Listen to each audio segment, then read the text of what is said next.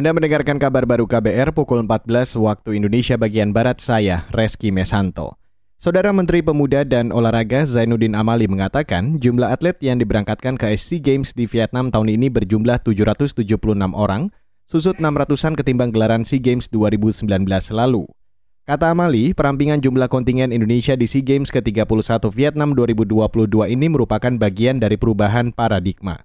Kami ingin melaporkan bahwa pengiriman kontingen Indonesia ke SEA Games kali ini berbeda dengan pengiriman ke SEA Games ke-30 tahun 2019 yang lalu di Filipina. Telah dilakukan perubahan mendasar termasuk perubahan paradigma adalah hal yang menjadi pembeda untuk pengiriman kontingen SEA Games kali ini. Menteri Pemuda dan Olahraga atau Menpora Zainuddin Amali menambahkan, kontingen Indonesia yang berangkat ke Vietnam terdiri dari 499 atlet, 214 orang ofisial dan 63 pendamping dan akan mengikuti 318 nomor pertandingan dari 31 cabang olahraga atau cabur.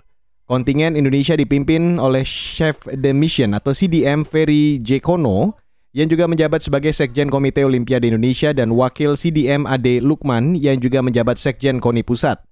Saudara, hari ini Presiden RI Joko Widodo secara resmi melepas kontingen Indonesia yang akan bertanding di SEA Games ke-31 yang akan berlangsung di Vietnam bulan Mei ini. Dalam pelepasan di halaman Istana Merdeka Jakarta tersebut, Presiden Jokowi berpesan agar kontingen Indonesia dapat meraih prestasi yang sebaik-baiknya. Beralih ke berita selanjutnya, Saudara. Dokter spesialis anak Rumah Sakit Cipto Mangunkusumo sekaligus konsultan gastrohepatologi Hanifah Oswari meminta orang tua lebih peka terhadap kondisi anak-anak. Pasalnya, sering kali anak-anak dengan sakit apa pun khususnya hepatitis terlambat mendapat penanganan medis. Jadi jangan menunggu sampai gejalanya sampai kuning, jangan menunggu sampai gejalanya lebih berat. Karena kalau lebih berat, kita menjadi kehilangan momentum untuk bisa menolong lebih cepat. Apalagi kalau sampai sudah terjadi penurunan kesadaran, ini akan membuat dokter hanya sangat kesempatan untuk menolongnya menjadi lebih sedikit lagi Wah, untuk menolong anak-anak kita tidak terkena sampai menimbulkan kematian. Konsultan gastrohepatologi Hanifah Uswari menjelaskan, gejala awal hepatitis akut menyerang saluran pencernaan seperti buang air kecil berwarna seperti teh, buang air besar berwarna pucat dan warna mata dan kulit menjadi kuning. Jika semua gejala tersebut timbul, maka pasien bisa mengalami pembekuan darah dan mengalami penurunan kesadaran. Hal ini membuat pasien tidak tertolong.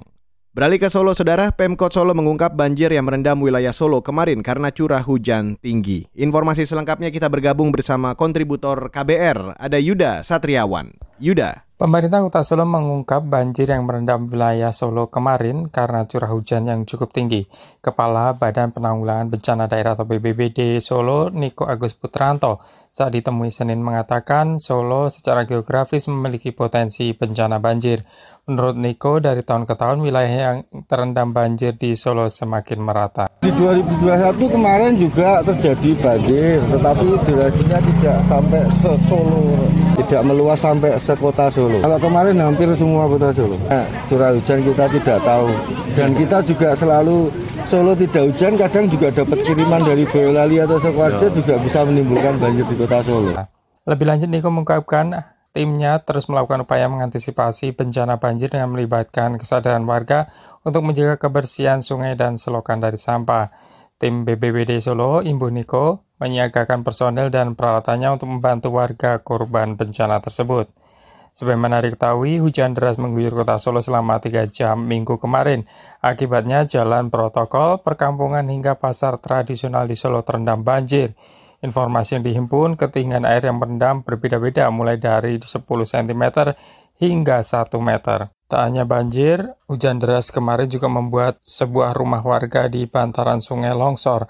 Rumah yang berbatasan langsung dengan sungai di Nusukan Solo itu ambrol dan hancur di bagian belakang.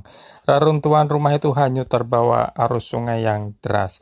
Dari Solo, Jawa Tengah, Yuda Satriawan, KBR. Baik, terima kasih Yuda Satriawan langsung dari Solo, Jawa Tengah. Dan saudara, demikian kabar baru saya Reski Mesanto.